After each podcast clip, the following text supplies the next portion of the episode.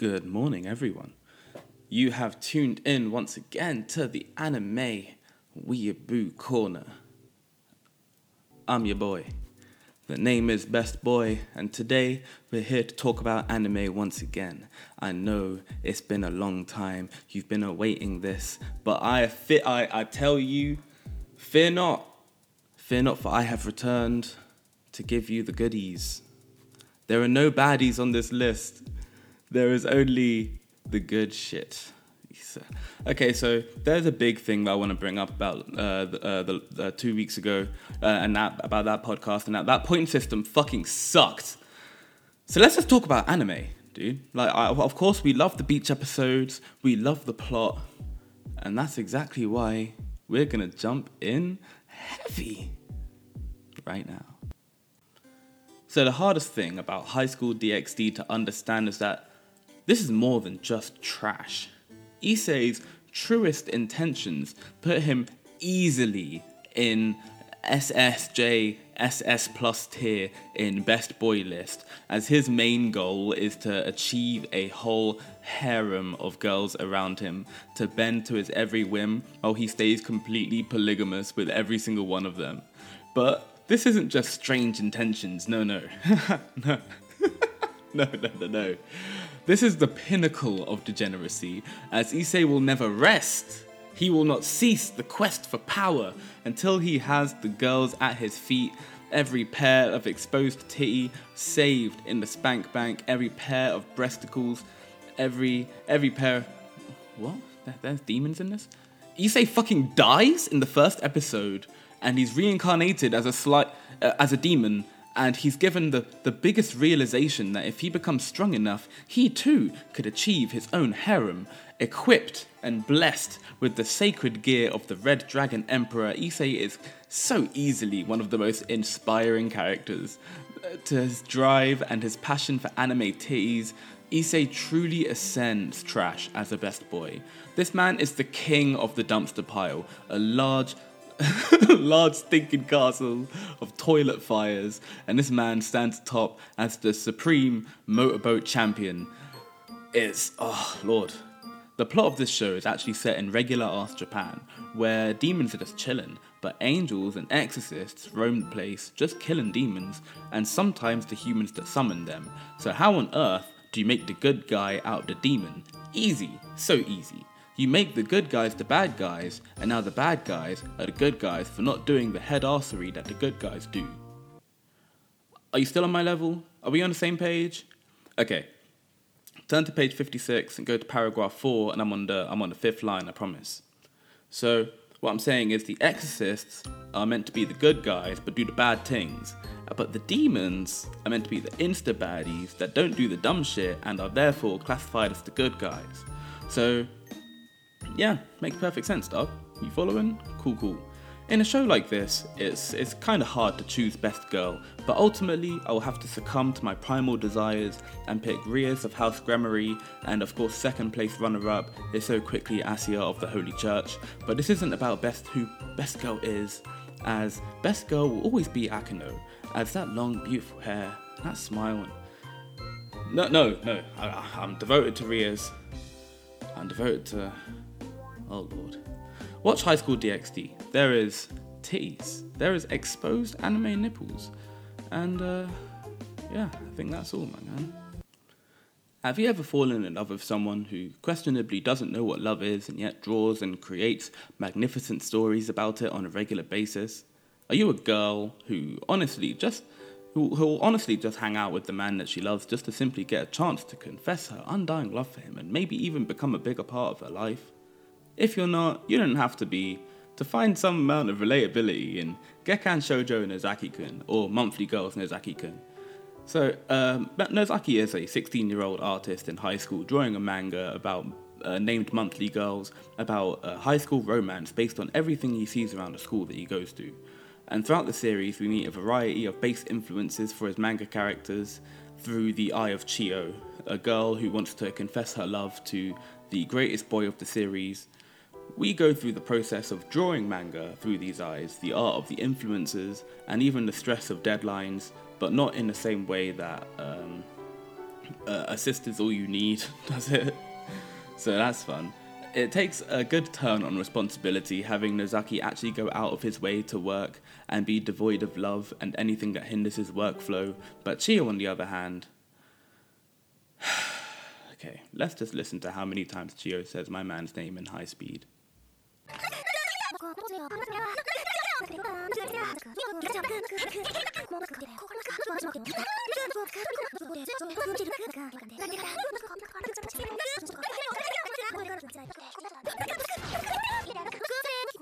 And that's only the sub. So at the end of the day, this is about a girl in love with a boy who will ultimately, maybe, probably never love her back. Ever. And we do feel this sometimes, as it's heavily shown to us through various scenes of Chiyo wondering if all she wants is to be a third wheel to, to Nozaki and his work. A boy in love with his work, and a girl wanting him to see how much she wants to be a part of that and the music in the show truly gives off that feeling of love, regardless of the atmosphere, as it's always from perspective. We are always given the feeling of love no matter where we go. Chiyo always has Nozaki in her heart, and that is pretty simply, pretty pretty simpy even, but it's still very nice. It's, it's still very cool. Magic comes in so many shapes and forms, but never did I expect magic to come from an overly cautious Japanese man who just so happens to be the strongest character in the damn world. Cautious Hero, the hero is overpowered but extremely cautious, is fucking hilarious. it's about Seiya, a man who has been summoned to the divine realm to become the hero that battles the demon lord and saves the. Oh, we've heard this before. Unfortunately, this is as base level as Isekai goes, with the most basic plot, the only exception being that the hero is cynical and aggressively and hilariously cautious, so no matter what amount of prepared he is, he'll always stay back for a week or so for some extra training and will never truly be ready until he says his signature catchphrase, I am perfectly prepared. I am 100% ready for this. This kind of cynicism hasn't really been seen by human eyes. the goddess Ristorante. Ristorante? That's like French for restaurant. Yeah, that's her name. Ristorante. I think it's Ristorate. Rist- Ristorate? Fuck, man. I, Ristorante is the name. And it's about. She's about the same as the goddess Lady Aqua. And upon review of this, I'm finding a funny amount of similarities between this and Konosuba. Obviously, it's not the same show, but definitely something hilarious and individual, despite not having much that stands out in the large ocean of isekai we already have. So ultimately, I did have an amazing time watching this, and I'd recommend this to anyone who enjoyed Konosuba as well. There are a couple companions, but ultimately, they are kinda trash. Oh, this story is about Seiya, who is a one man army capable of destroying the entire world from how cautious the man is. From day one, he hoarding everything, plus extra duplicates, and he does this throughout the entire R series. Obviously, this kind of show isn't going to be for everyone, but I go out of my way to say that it's at least worth the first three episodes. So let's get a taste, feel for how the story plays and how the characters interact. The humor is so fluid, it, it really unfolds throughout the story, and it's it's such a hilarious well written comedy isekai. Very well recommended. Soundtrack by Ken Arai, also composed, who also composed the OST for Japanese hospital drama Last Hope, and my personal favorite anime of all time, Penguin the Big City. Ken Arai doesn't hesitate to send the scene, the mood, and the upcoming feel of the episode coming. Every episode of Parasyte, the Maxim, is an absolute roller coaster. It forces you up and down these ridiculous trials and tribulations that we wouldn't even want to be in ourselves, honestly. But where do I start? we live in modern Japan, and Shinichi is a dude who goes to sleep with earphones in. Cool man, standard anime boy, possibly best boy, hmm? But definitely average to the most holiest degree.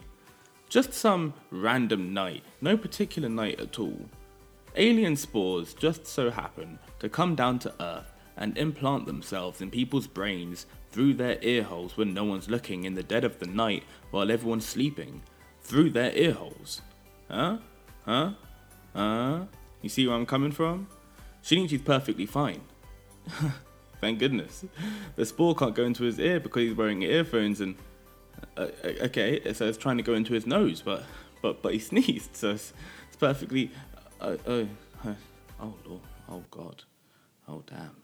Okay, so Shinichi has a rope, uh, an alien spore in his hand, not a robot, an alien spore in his hand, and it's got like control of his hand, and it's sentient, and it's called Migi. And Migi is truly the companion that every single Alpha Chad needs, being the cynical, realistic, non human, making rational decisions that lack humanity. It's, it's something I've definitely never seen, not once.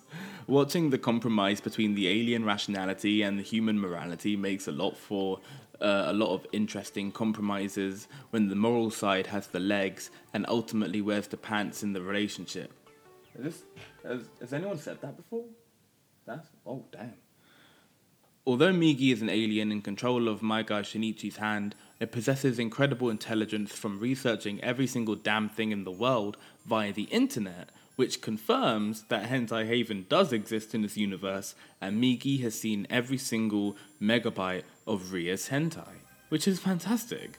This makes Migi the Batman of every situation and ultimately forces him to be the smartest person in the room, which is easily countered by the fact that the hand sleeps most of the day. Parasyte isn't a show that you've ever seen before. A show full of terrifying monstrosities that and demonic horrors that will have you wide-eyed screaming in either happiness or sheer terror. Cause this show had me mad fucked up, dog.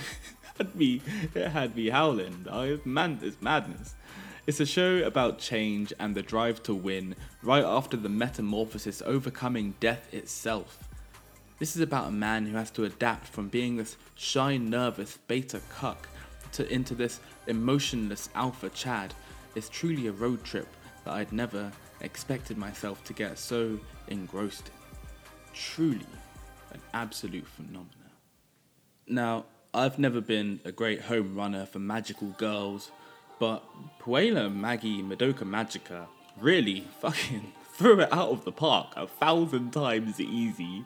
From that first episode, we are greeted with this beautiful slice of life scenery with this yearning for adventure and something more, huh? Maybe. Madoka is, or Madoka, is called upon by a fish cat squirrel called Kyubey and is asked the big responsibility filled question of whether or not she has a wish that she would have granted in exchange for becoming a magical girl, a wish so powerful she is willing to die to make it happen. This isn't the story of uh, Madoka becoming a magical girl, but the story in her decision and the people who have suffered it around her. As in episode 3, a 15 year old girl's head is fucking bitten off by a huge snake monster girl who everyone considers a witch, and she just fucking dies. So, okay, I this isn't what I signed up for, but here we are, enjoying a little bit of Madoka Magica, having a great time.